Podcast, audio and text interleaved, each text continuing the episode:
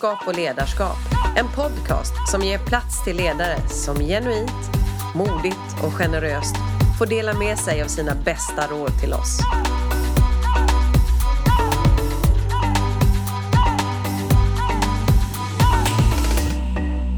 Då säger jag välkommen till Edward Liepe som är vd på Saturnus på svenska. Vad heter det på skånska? Saturnus. Saturnus, ja det är bra. Eh, och innan vi, innan vi kommer in och börjar prata riktigt ordentligt, liksom, var kommer namnet ifrån? Ja, det, den frågan får jag ofta. Ja. Och vi vet faktiskt inte. Nej. Det var ganska framsynt av den apotekaren Fritz Borg som grundade bolaget arton nittiotre. Ja. Att faktiskt att välja ett... ett namn för att eh, vid den tiden så döptes bolagen ofta efter grundaren. Uh-huh. Så det kunde lika gärna heta ett Borgs fabrik. Uh-huh. Eh, nu blev det Saturnus och om han var eh, inspirerad av Saturnalierna eller om det var nya upptäckter i rymden som började komma vid den tiden uh-huh. eller om det var något annat, det vet vi faktiskt uh-huh. inte. Men, men framsynt var det i varje fall. Ja, och det är idag ett känt namn. Ja, väldigt. Ja, vad spännande. Mm.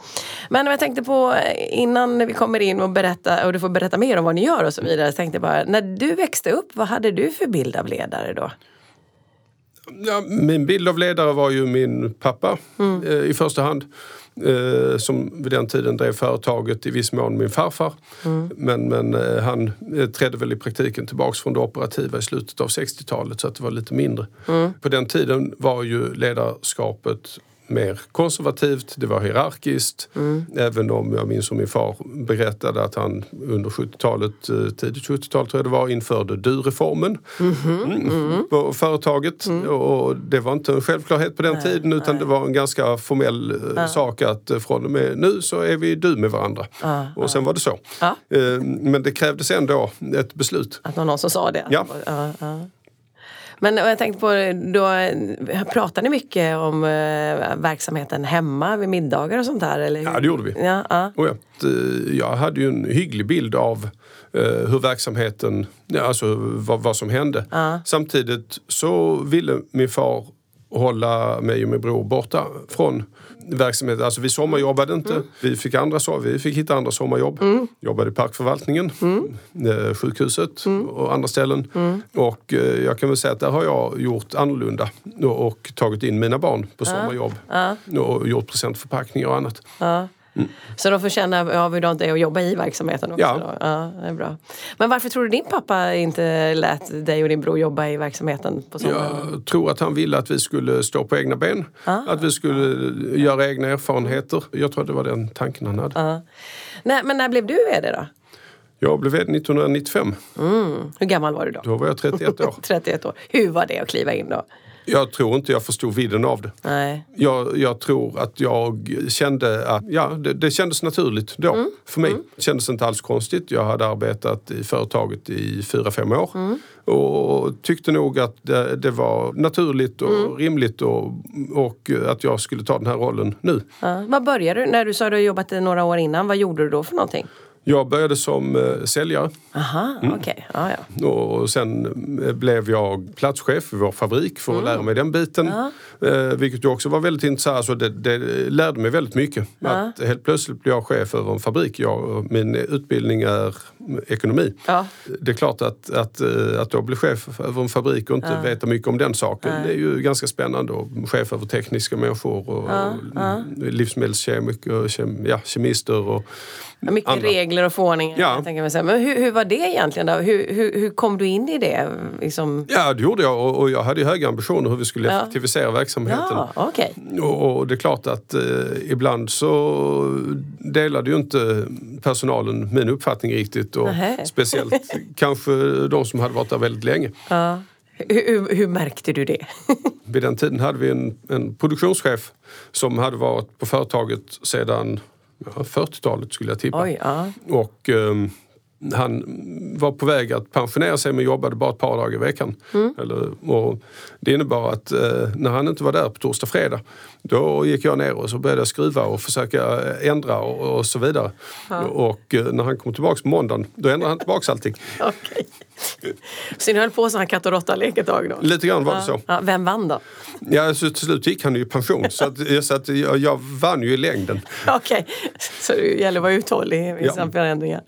Ja, men det är spännande. För jag tänkte just utifrån att det är ett familjeföretag så, liksom, och ett stort engagemang i det. Så tänkte jag liksom, vad, när du ser, ser tillbaka då på din karriär, vad, vad har du varit med om? Vad är det för saker som sticker ut som du verkligen liksom tänker både utifrån utmaningar och ansträngningar som man har gjort? Alltså den, den, en stor sak som vi gjorde var att alltså, när jag började företag så var ryggraden i Saturnus likörextraktor och spritsensor. Mm. Och jag och min far, vi var, vi var ju överens om att det här kommer vi nog inte kunna leva på evigt. Sverige hade gått med i E U. Mm. Um, um, Det var inte så att de här produkterna var stora i något annat Nej. grannland förutom Norge mm. som har sina speciella regler. Ja. Och vi sa okej, okay, det här måste vi ju nog göra någonting åt. Det här har vi levt på sedan tjugo trettiotalet. Ja.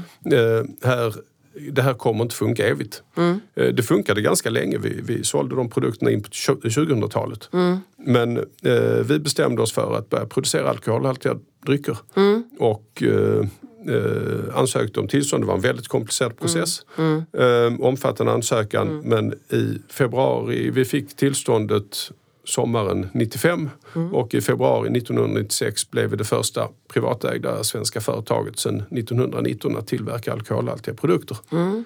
Vad var den, får, får du berätta vad den första produkten med alkohol? Det var påsksnaps. Påsksnaps, mm. ja, det ser man. Som kom in på Systembolaget och ja. tillfälligt sortiment. Ja. Um, och, och det är klart att detta var ju... Då, då var jag ju uh, nytillträdd vd. Ja. Um, fortfarande inte ägare. Min farmor ja. ägde företaget fortfarande. Ja. Um, och vi hade gjort det här genombrottet. Jag var med i varenda nyhetssändning ja, på tv. Vi var i varenda tidning från ja. Ystad till Haparanda. Ja. Eh, nyhetsuppläsaren i T V tre, Claes Ackesson, halsade ur påsksnapsflaskan vid elva-sändningen på kvällen. Oj då. Eh, så att det är klart att, att då kände jag, wow, ah. nu, nu, nu, är, nu vet alla om att Saturnus har kommit ett st- ytterligare ett steg på vägen. Nu är vi eh, på marknaden. Mm. Och då lärde jag mig också hur fort nyheter glöms. Mm-hmm. Mm. Och att det där visste alla två dagar senare, men, men tre, fyra, fem, alltså en vecka senare så var det nya nyheter givetvis. Mm. Och, och då började vårt arbete. Mm. Och, och det har tagit oss, det tog lång tid att etablera sig som spritproducent, mm. eh, som tillverkar spritprodukter. Idag har vi många bra listningar i form av skärgårdssnapsar, Piratens bäsk, Skanörs akvavit och mm. glögg, Svensk vinter mm. och så vidare.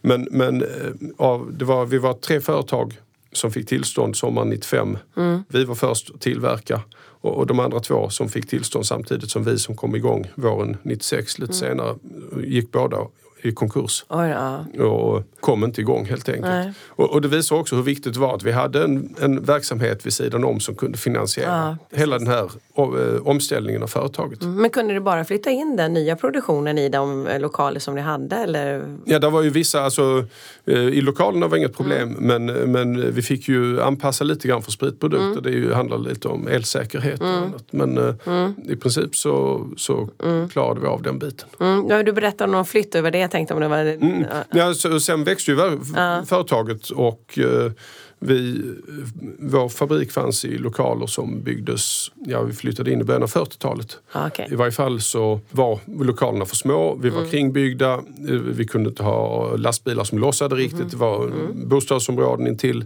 Mm. Detta var ju utkanten av Malmö när vi flyttade dit och, och, och nu var det ganska centralt. Mm. Och, och dessutom med spritprodukterna så var det dessutom lite farligt för att ja. det var en busshållplats på andra sidan gatan och, och det är klart att man ska ha respekt för, för att förvara mängder av sprit. Ja, ja. Så vi flytt, bestämde oss för att flytta. Mm. Både av utrymmesskäl och att lokalen inte var anpassad för modern livsmedelsproduktion. Mm. Hur långt flyttade ni då? Vi flyttade ja, en knapp mil, sju ja, kilometer kanske. Ja, ja.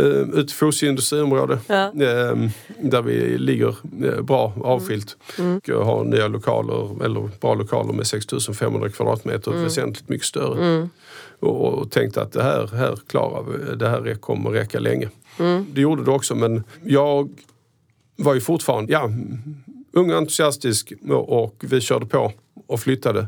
Mm. Men, men att flytta en produktion var ju otroligt eh, jobbigt. Mm. Och just det att, att det tog tid innan vi kom igång. Vi mm. fick börja legoproducera i Danmark och, och i Tyskland och hos andra bara för att mm. få fram varor. Mm. Och det är klart att då försvann våra marginaler. Mm. Men, men vi var ju tvungna att leverera, annars mm. hade vi förlorat våra platser i hyllan, mm. våra listningar. Mm. Så att det, det var liksom inget alternativ att, att inte leverera, för då hade vi försvunnit från marknaden mm. helt och hållet. Mm. Utan det här var jobbigt, det var dyrt, mm. påfrestande mentalt och, och det är klart att vi hade gjort en plan för vad vi skulle göra, men det kom, och vi hade gjort en buffert för tillkommande arbeten, men den räckte inte den heller. Nej, nej. Så att eh, det, det är just att vi inte kom igång gjorde att vi, marginaltappet mm. blev rätt stort. Mm. Hur reagerar medarbetarna under en sån sväng? För jag menar, det, det, har, det, det var ju en stark ansträngning så att säga. Hur, mm. hur reagerar dina? Medarbetarna var ju väldigt positiva till flytten. Mm. De, de kände mm. att det här var en kick nu, nästa ja. Steg för Saturnus. Eh, lokalerna var ju inte fräscha Nej. Där vi var. Nej. Och, och det är klart att, att det här nya var någonting som vi hade pratat om länge. Mm. Så att det blev en kick. Det blev en frustration när vi inte kom igång. Mm. Och det var en stor press. Alltså, mm. vi, vi, pengarna rann ur bolaget mm. under den tiden. Och eh, vi fick ju till och med göra kontrollbalansräkning. Mm. Eh, vilket ju var otroligt påfrestande för mig. Mm, mm, ja, eh, givetvis. För att mm. i ett privatägt bolag ja. Så har man ju två källor att finansiera det hela. Det är banken och ja. Det är man själv. Ja. Och jag själv var inte tillräckligt stadig kassa. Nej. Utan det handlade om banken. Ja. Men hur får man med sig banken på en sån resa? För det är ju samtidigt, du, du, du tror ju inte bara på det, utan du levde ju det och har mm. levt med det. Så, säga. Så du visste ju att det fungerar. Men hur får man en bank att köpa in i någonting som inte de riktigt kanske känner till eller kan? Ja, men de, det gäller ju, ha, alltså, det gäller ju att ligga nära banken även när det går bra. Mm. Och det gäller att banken mm. tror på en. Mm. Det gäller att, att göra det man ska mm. mot banken. Mm. Bank, alltså, det gäller att vara öppen mm. även när det går dåligt mm. och när det går bra. Och mm. att de känner att okej, okay, det här kommer att gå vägen. Det kommer bara ta lite längre tid. Mm. Jag kan säga att... att i det läget var banken bra mm. och, och stöttade oss mm. i den här omställningen. Mm. Hur var det sen när ni kom in och kom igång då? Blev, blev det som ni hade tänkt er? Nu, ja, det blev som vi hade tänkt. Ja. Nu har vi vuxit ur lokalen också. Nu hör vi lager ner i hamnen och för vi får inte plats med allting Nej. Längre. Nej. Det här som vi tyckte var jättestort. Ja. Så att visst har det blivit bra. Mm. Det har blivit ett, ett lyft för företaget och bra. Vi har en modern, fin anläggning idag mm. där vi jobbar med produktion av egna varumärken. Mm. Vi producerar för andra. Mm. Vi importerar drycker. Mm. Så att... visst har det blivit bra. Mm, men jag tänkte på just utifrån att det är en bransch som också det sker en hel del teknikutveckling i. Hur, hur gör ni för att hänga med där? Liksom, jag tänkte både utifrån att rekrytera människor mm. men också se till att ni har rätt teknik. Rekrytera människor, så har vi ju den lyckliga situationen att vi befinner oss i ett område där det finns en del universitet. Mm. Uh, och det, det är en väldig tillgång. Vi mm. har Lund, Malmö, Köpenhamn, mm. Kristianstad mm. uh, med livsmedelsinriktning och så vidare. Så att, mm. att på så sätt så är det ju väldigt bra att befinna sig här. Mm. När det gäller ny teknik så finns det ju också en del livsmedelsindustri, så här finns mm. en del företag som jobbar med den typen. Så ni har bra förutsättningar? Ja, vi, jag tror att vi har bra förutsättningar att, mm. att ligga här geografiskt. Men jag tänkte också just utifrån att ni säger att du ligger i det här området och det är många, om man säger då, kollegor i branschen som kanske också är, är där. Hur, hur, hur gör ni för att bli attraktiva för de som då söker? För mm. jag, jag har en upplevelse av att alla söker efter de här talangerna, alla är ute och, och jagar efter det, det de vill ha. Hur, hur gör ni för att få människor att se er? Alltså, jag, vi jobbar inte direkt mot universiteten. Mm. Så jag tror det bästa vi kan göra är att vi har produkter som är kända och attraktiva. Mm. Och, och när vi väl behöver någon så ska kandidaterna känna att det här känns spännande. Mm. Och vi kan ju erbjuda ganska breda arbeten. Mm. I och med att vi är ett litet mindre företag mm. så, så blir man tvungen att ta ett större ansvar. Mm. Ehm, och det tror jag är stimulerande mm. och jag tror också det är nyttigt för unga människor mm. att ta ett större ansvar. Mm. Hur får du dem att stanna då? Det gäller ju att försöka växa uppgiften. Alltså, mm. eh, det är ju också då en nackdel med ett företag i vår storlek att, att där finns inte så många naturliga karriärvägar. Mm. Utan det bästa jag kan erbjuda är att, att vi växer och att mm. uppgiften växer. mm. med personen. Mm. Och det finns ju inget roligare än att se en ung människa växa in i en roll och ta den vidare och växa affären mm. och, och, få, och egentligen ha en befattning som kanske titelmässigt inte är så stor skillnad mm. från, från vad det var när vederbörande börjar. Men, men att, att rollen har vuxit i sig. Mm, mm. Jag tänkte du sa inledningsvis att du började jobba med försäljning, men jag förstår att du gillar ju fortfarande att vara i affären, eller hur? Jag gillar affären, jag gillar produktionen, ja. jag gillar ju där det händer. Gillar att vara överallt. Ja, ja, men, jo, men så är det ju lite grann när ja. man är entreprenör ändå. Att, ja. att, att, jag har ju svårt att inte ha koll på vad som händer. Jag vill veta vad som händer. Ja. Jag vill veta vad som är på gång, jag vill veta vad som går bra, jag vill veta vad vi har problem, ja. vad måste vi göra. Det, det, och det kan vi väl säga att det är någonting som jag måste jobba lite mer med, att lämna ifrån mig ansvar och låta personalen fatta beslut. För det, det är så lätt att det blir så att, man, att jag får en fråga och så ger jag ett svar. Mm. Mm. Och, och där måste jag lära mig att inte vara lika snabb. Mm. Nej, och den, nu är vi nog många som känner igen ja. att vi har ramlat i den här fällan. Mm. ingen nämner ingen, så, så är det med det. Men jag tänkte på just det här utifrån att du gillar att vara i affären. För jag vet ju också då som sagt att du jobbar i förhandlingar, eller ni sitter i förhandlingar mm. och så vidare. Och tänkte, du sa lite grann att ni är ju medelstora. Mm. Men du har ju också ganska stora leverantörer egentligen som, jag tänkte, som du sitter och förhandlar med. Men du har ju också stora kunder som du sitter och förhandlar med i den änden. Mm. Så jag tänkte om vi ska prata lite det här med förhandlingar och sånt. Hur gör du för att liksom få till det? För det är, det är ju väldigt lätt när man har man storleken, då kan man ju på något vis ja, genom sin storlek få vissa fördelar. Men om man är då så här mitt emellan, vad, vad får man, hur gör man då för, för fördelar? Det är riktigt som du säger att vi, vi är ju ett, ett litet medelstort företag. Mm. Vi har stora leverantörer, vi har stora kunder. Och det handlar ju om att försöka få leverantören att förstå att en mindre, vi var ännu mindre tidigare. Vi har mm. blivit hyggligt stora idag. Och om en leverantör tänker sig att bara leva på ett fåtal väldigt stora kunder så är det också en risk. Mm. Man måste vara med från början mm. om man ska vara med när en kund har vuxit. Mm. Och det, det, samma gäller ju för våra kunder. Mm. Att om de enbart tänker sig att ha ett fåtal stora leverantörer mm. så kommer ing, då kommer till slut villkoren att blir sämre hos de fåtal, det fåtal mm. leverantörer som är kvar. Och idag gäller det också att prata mycket om närhet. Vi producerar i Sverige. Mm. Vi använder svenska råvaror så mycket vi kan. Mm. Det är också ett, ett starkt argument mm. som har vuxit i betydelse de senaste åren. Ja, för tänkte, ni, ju, ni har ju ändå då, om man säger, en, en europeisk mark- marknad. Märker du någon skillnad, tänkte jag på, om du jobbar med person, eller liksom svensk, man brukar prata om olika kulturer, jag tänkte svensk, dansk, tysk och så vidare. Märker du någon skillnad av det? Självklart. Ja. Mm, det, är, det är klart att även om vi ser över till Köpenhamn mm.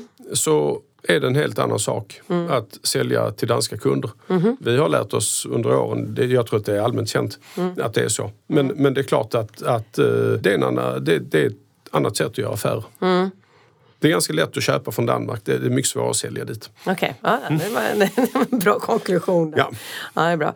Men man tänkte på just då, om man tittar på just som i förhandlingar mot en kund då, som du säger, där man har kanske bara några få stora kunder. Hur, hur förbereder man sig för en sån förhandling? För de har ju också det. De har ju också det här storhetskortet att de trycker på att man måste kanske gå ner i pris och så vidare för att man ska få vara kvar och så vidare. Så är det. Och, och det jobbigaste att, att mm. bli klämd på mm. priset. Mm. Och, och det har ju faktiskt hänt att vi rätt nyligen. Alltså mm. vi har blivit avlistade mm. och sen av våra större kunder. Mm. På grund av att vi stod på oss på, mm. när det gäller prisökningar. Vi, och det vet ju alla att valutan mm. har blivit bra mycket svagare mm. och, och råvaror, alltså juicer och viner gick upp här om året. Mm. Så att det är klart att vi var tvungna att gå ut med prishöjning. Mm. Men jag tänkte på, hur känner du då när du, för man kan ju se på två sätt. Det ena är att man faktiskt står upp för sig själv med och visar integritet mm. och det andra är att man känner liksom att ah, förlorar det. Jag, jag, jag tycker det är vansinnigt jobbigt ja. när, när när vi förlorar en listning givetvis mm. för en viktig produkt på grund mm. av priset. Mm. Samtidigt så är det ju viktigt för oss att vi har en, en prispolicy som gäller för alla våra kunder. Mm. Det går inte, alltså släpper vi hos en kund, ja, mm. hur, hur ska det då se ut hos de andra? De har ju koll på varandra. Mm. Så att vi, vi måste ju ha en rak linje. Mm. Och, och kommer vi igenom hos fyra så mm. är det ju väldigt svårt att släppa den femte. Mm. Men du berättade ju om en rolig grej som hade varit. Ni, ni har ju någon listning som du, ni skeppar ju, var det till Kina? Det var, Kina, ja. Ja. Berätta lite om den, för det är ja, lite spännande. Jo, men vi levererar ju mycket till IKEA. Ja. Eh, och gjorde en eh, private label snaps för IKEA. Ja. Eh, som de eh, sedan bestämde sig för att inte fortsätta med. Men i Kina gick det väldigt bra. Mm-hmm. Och eh, då... fick vi kontakt direkt med, med IKEA Kina och mm. föreslog att vi skulle sälja våra skärgårdssnapsar dit. Mm. Och de var intresserade, så att vi med hjälp av Business Sweden hittade en importör mm. fort som ögat och sa till importören att varsågod, vi har en affär, mm. vi har en beställning, vi måste ha en importör. Ah. Och det var ju väldigt enkelt för dem att säga att det är klart. Ah, ah. Och detta var tjugo femton. Ah. Och sen har affären gått upp och ner. Alltså i början det, det blev en container mm. och, och sen var det ingenting och ingenting och sen blev det en container och sen blev det ingenting och sen blev det två containers och mm. ingenting. Och, och nu, men nu har vi faktiskt fått fäste. Mm. Så att i år mm. Kommer, vi har levererat fyra containers redan och vi mm. kommer leverera ytterligare två. Så att mm. nu är vi på en jämn takt med en container varannan månad. Mm. Uh, Härligt att skärgårdssnaps går bra där. Ja visst, ja, kineserna gillar det. Jag var där i maj på ja. mässa och uh, fantastiskt roligt. Ja, och de, de, och de gillar kryddningen. Ja, ja, de gillar kryddningen. Ja. Så att det börjar faktiskt bli lite volym av detta. Ah, spännande. Ja, ah. ja det är jättekul. Ah, men det är ju roligt också att ha, jag kan tänka mig, de här lite olika delarna. Så att det, för det blir ju att det blir en bredd i verksamheten också. Ja, ja, det är ju fantastiskt roligt. Ah. Alltså, vem, vem hade trott att vi skulle leverera containervis till Kina? Ah, det är ah. någon pall eller sådär ah, ah. kanske. Men, men regelbundna leveranser av fulla containers, det är... Men jag tänkte på en annan sak också. Mm. En annan som ser det utifrån konsumenthåll. Man ser ju hela tiden nyheter, si och det händer. Mm. Vem, vem, hittar alla, vem hittar på alla de där nyheterna hos er? Har du medarbetare som sitter och liksom fixar med kryddor? Eller liksom, hur, hur, hur går det till? Ja, marknadsavdelningen bestämmer produkterna, ja. eller äh, idéerna, presenterar och, och sen har vi ju då två personer mm-hmm. äh, på vårt labb, mm. äh, blenders som tar fram smaker, vi köper in kryddor, mm. vi äh, gör försök med nya destillat, nya ja. extraktioner och, och så vidare. Till exempel den, en av de senare produkterna vi tog fram var en gin tillsammans med Tareq Taylor, mm. där han hade väldigt mycket idéer och var mm. med hela vägen i utvecklingsprojekt. Mm. Och där vi helt plötsligt skulle göra extrakt och destillat på älgört och mm. långpeppar och myskmadra och, och så vidare. Och det var ju saker vi inte hade hållit på med tidigare. Nej. Men det är klart att för oss är det ju otroligt stimulerande okay. och roligt att mm. jobba med det också. Det gör också att vi lär oss ännu mer. Mm. Vad spännande det måste vara att smaka av alla de här sakerna sen när de dyker upp. Det, det låter ju mm. som en, en ganska häftig blandning måste jag säga. Ja, uh. ja och just blandningen sen är ju, det är ju en sak att göra destillaten. Mm. Sen gäller det att finna den rätta balansen. Uh. Uh. Och, och där handlar det ju om att göra många prover mm. och, och känna efter alltså, så att ingenting slår igenom för mycket. Mm. Men jag tänkte, jag hör det också, det är ju ett, ett hantverk i det här och jag kan tänka mig, många av dina medarbetare har ju varit en ganska lång tid, kan jag tänka mig. Så är det. Så, så vad, vad, vad gör att de väljer att stanna?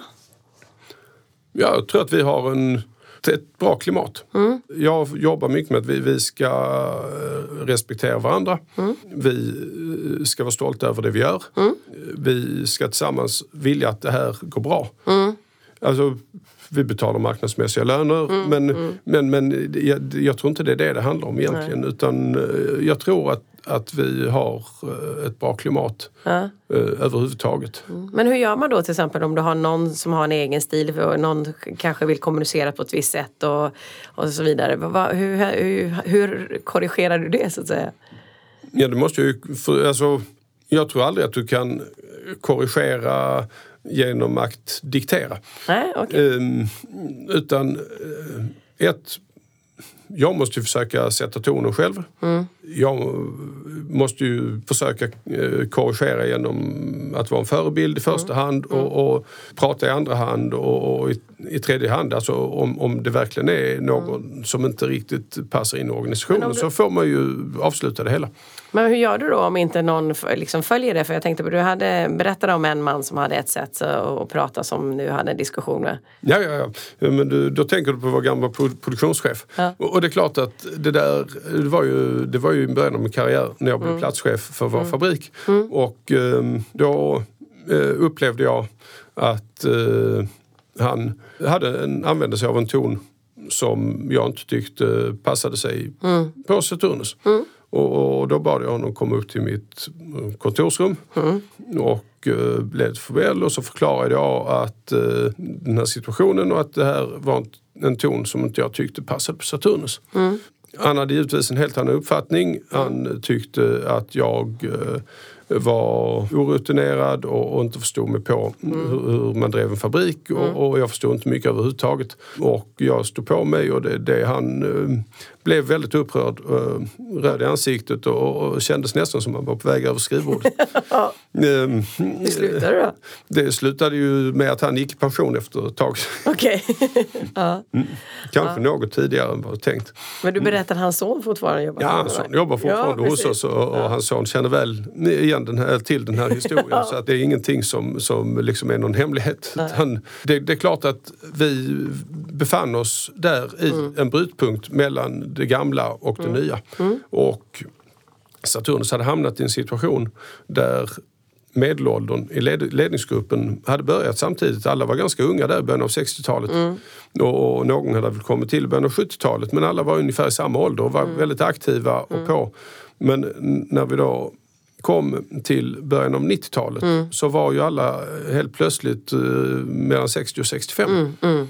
Och då, det var inte bra för företaget. Det var inte bra att Nej. så många hade börjat samtidigt och var i samma ålder och, och var så nära pensionen. Mm. Det, vi tappade dynamiken totalt. Mm, mm. Ja, men det är intressant som du säger just mm. den här blandningen, och en av utmaningarna är ju just mm. det här leda över olika generationsgränser. Mm. Och jag tänkte, du berättade ju också lite grann att du sa ju, du blev ju chef över dem som du hade suttit i knät på när du var, ja. när du var liten. Men hur, hur är det att bli det då? För jag menar, du var ju en liksom, som hade gått i ljuset så att säga. Alltså, hur, hur var det att bli chef över? Ja, när, när jag väl blev det så, så betraktade inte jag det som något problem. Nej, jag, inte de heller. Och, och, ja, de, jag vet inte vad, vad de egentligen tänkte. Men, men jag var ju nog naiv och tänkte mig att eh, här, alla vill det bästa och alla vill eh, ja, jobba på och göra vad de ska och lite mm. till och, och så vidare. Och, och det är klart att det gick upp för mig efter ett tag att så var inte fallet riktigt, utan det här måste man vara lite klar i rollfördelning, vem som ska göra vad och så vidare. Och eh, det kom in lite nya människor efterhand och, och det är klart att de som hade varit där länge, det, det var inte alltid att det funkade helt och hållet. Mm. Och, och speciellt var det ju en kvinna som ju då gärna förklarade för mig hur lite jag kunde och mm. för, för, ja, för att förstärka det hela också använde ut till lille vän. Ja. Så att det, det är klart att det där var en utmaning. Ah. Det var en utmaning att hantera då konflikter mellan mm. eh, anställda, just den här kvinnan och ytterligare en kvinna mm. som, som inte gick ihop och mm. jag skulle reda ut det där och jag var trettio år gammal, trettioett mm. och eh, den ena hade då hållit mig som bebis mm. Ehm, mm. och eh, de, de bara kom inte överens och, och jag hade två kvinnor gråtande inne på mitt rum ja. och, och skulle reda ut detta ja. och, och det, den hade jag inte förberett mig på. Nej. Den kunde jag inte se komma. Hur gjorde du då? Ja, jag, instinktivt funkar det inte. Jag, jag, jag, vi pratade och pratade och, och på något sätt försökte jag väl få oss alla att komma överens hur vi skulle ha det ja. men, ja. men jag vet att jag tänkte det här är inte klokt. Nej. Jag, jag har gått fyra år på universitet så hamnade jag i detta. Ja, det var ingen som hade förberett dig på det. Nej. Vad är det mer för saker som du känner att du inte var förberedd på som hände när du tog över? Ja, det var, det var ju att alla förväntade sig så mycket av mig. Mm-hmm. Att jag skulle kunna allting helt plötsligt. Mm-hmm. Och, och det kunde jag ju inte. Nej. Det var jag inte förberedd på. Så att, att ja, men du är chef, hur ska jag göra detta? Och mm. jag, jag kunde ingenting om tullhandlingar. Nej. Jag kan ju fortfarande inte. Nej. Och, och det var också kanske den här äldre medarbetarna som ja. förväntade sig att jag skulle ja. vara expert på precis allt. Ja. Ja. Och, och sen efterhand så har jag ju kunnat rekrytera mm. mina egna med, medarbetare och förvänta mig att de ska kunna sina uppgifter bättre mm. än jag. Mm. Ganska skönt med andra ord att, de, ja, ja. att oh, ja. man har någon att lita på där. Ja, ja, ja. ja. Alltså, ju fler som är duktigare än jag, desto bättre. Mm. Det är bra. Mm. Vi, vi pratade lite grann om det här med utmaningar och sånt. Och du har ju haft din beskärda del utav som du har hanterat. Eh, sen vet jag ju också att du är en tävlingsmänniska.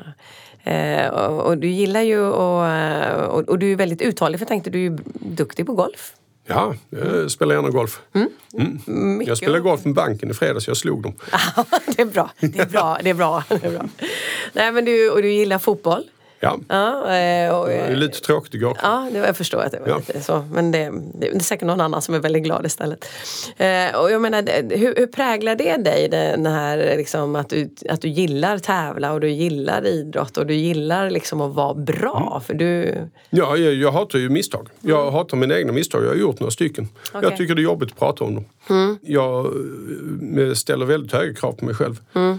Det innebär ju också att jag ställer rätt höga krav på min omgivning. Mm. Och det gör ju också att jag blir frustrerad om någon inte presterar på det sättet som mm. jag har tänkt mig. Tror du det syns på dig? Säkert. Ja.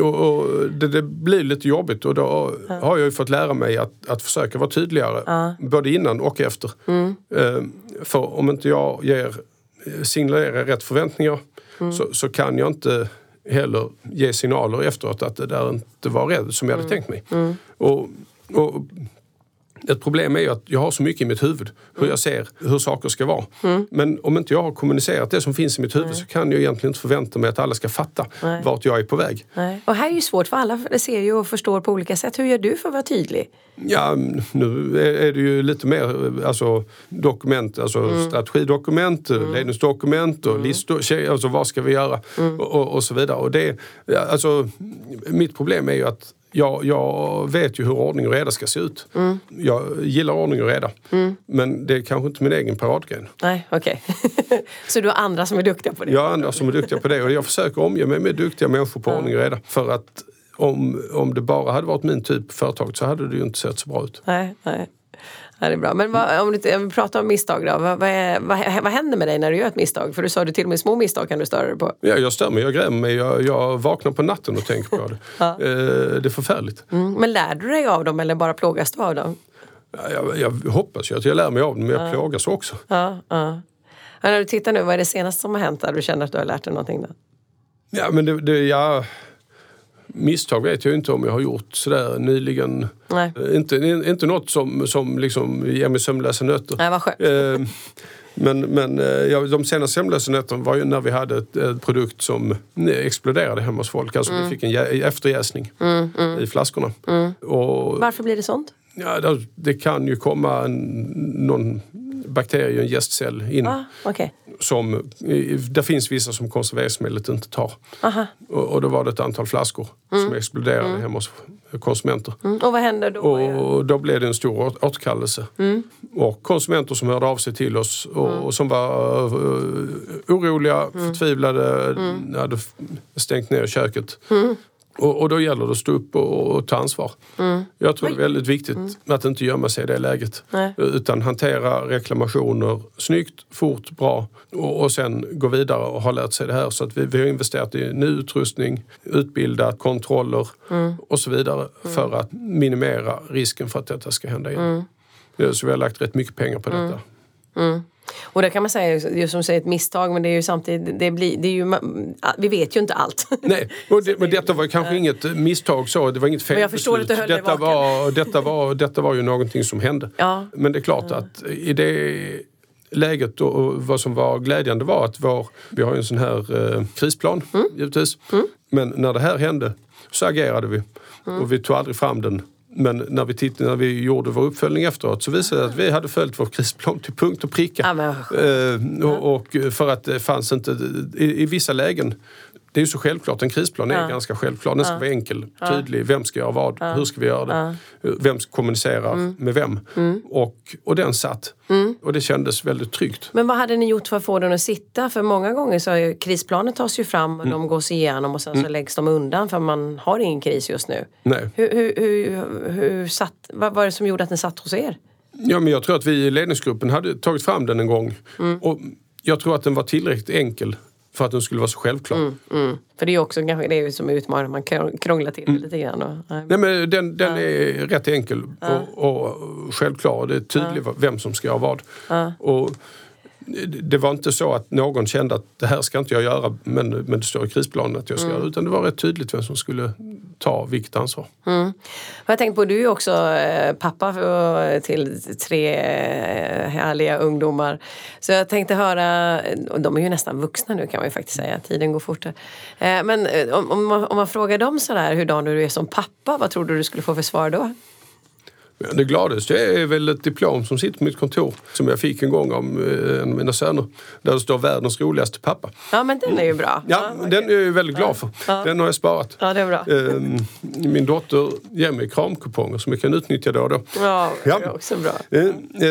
Men det är ju otroligt svårt. Jag har, jag har ju inte frågat dem och säga hur, hur de tror. Jag hoppas ju att de tycker jag en förebild. Jag är glad när de ringer och frågar mig om saker. Det mm. gör de. Ja, men det är ett gott betyg. De, de frågar mig om råd. Mm. Hur ska jag göra här? Mm. Det, det kan handla om utbildningar, jobb, privat, vad som. Mm.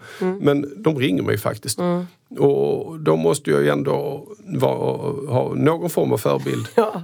Eftersom de nu anser att mina råd kan vara värda att lyssna på. Ja. Sen kan jag ju aldrig styra dem hela världen. De måste ju fatta sina egna beslut. Och jag, jag kan väl säga att jag uppskattar ju att se inte bara mina barn utan dagens ungdomar överhuvudtaget och unga människor som arbetar hos oss. De är mer framåt, de ställer frågor, de är ju uppfostrade men, men de är inte, har, har inte lika stor respekt för auktoriteter. Nej. Och titlar som Nej. vi hade. Nej. Utan de är ganska rakt fram, de ställer frågor, ja. ifrågasätter. Jag gästföreläste en gång på Lunds universitet en kurs om varumärken. Mm. Och berättade hur vi som ett mindre företag mm. hanterade detta.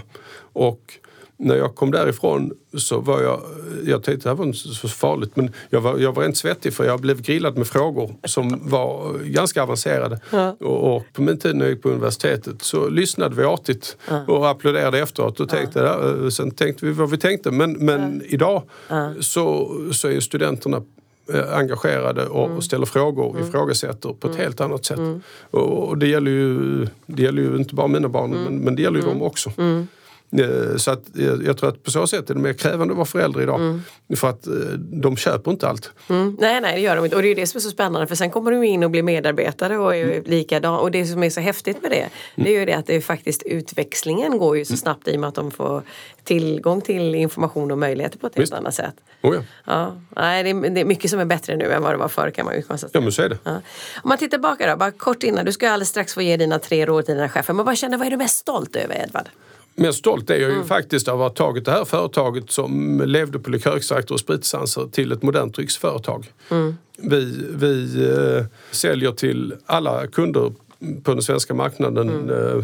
eh, från Systembolaget till IKEA till G K:s mm. eh, till gränshandeln. Mm. Vi, vi har stora uppdragsgivare i form av eh, världsmärken som Evian, mm. Brittvik, mm. Ecuador. Mm. Vi legotillverkar till de allra största. Vi, vi tillverkar för Absolut. Mm. Vi tillverkar för IKEA, ICA, Arcus, eh, Allborg. Vad är det som vi... Så att alltså, idag är vi ju ett etablerat företag mm. som har eh, ett stort förtroende mm. hos många på marknaden. Och vad tror du är det som gjorde att det blev så då? Ja, jag tror att vi, vi, uh, vi har jobbat. har jobbat. Vi har jobbat och varit duktiga, duktiga och lyckats med det vi har gjort. Ja. Alltså, vi har inte gjort allt, vi har inte gett oss in på allt. Men vi har trots allt lyckats med det mesta mm. vi har gjort. Mm. Vi har otroligt sällan gjort en kund besviken. Mm. Jag tror att det är jätteviktigt. Mm. Marknaden är inte så stor, Nej. det sprider sig. Mm. Så att, jag, jag tror att vi har lyckats med väldigt mycket mer än vad vi har misslyckats med. Mm. Ja, men det är bra. Mm.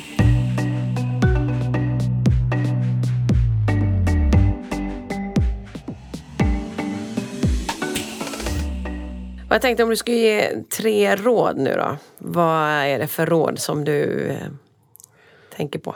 Alltså, då är vi tillbaka till det vi pratade om från Sundsen. Inspireras av unga människor. Mm. Eh, lär av dem. Alltså, ge dem förtroende. Ah. Men ge dem också direktiv vad, vad du förväntar dig för resultat. Ah. Men det är ju klart att, att jag som nu har hunnit en bit på vägen tycker det är fantastiskt roligt mm. med unga människor. Mm. Och, och eh, tänk vilken utväxling de kan få med lite guidning mm. från äldre mm. och, och sen sin egen förmåga och, och eh, drivkraft. Mm. Nummer två. ja, försök att släppa misstagen. Ja. Det, det är så jävla plågsamt. det, det, det är, gå vidare. Ja. Och, och, ska man då, och där, där kommer vi till nummer tre också. Aha. Att ta vara på det du har. Ja. Alltså gräv där du står. Mm. Det, det är, gräset är inte alltid grönare på andra sidan, utan tänk på den business du har, utveckla den, mm. så, så kommer eh, framgång. Mm. Bra, tack för väldigt bra råd. Tack för att du kom. Tack.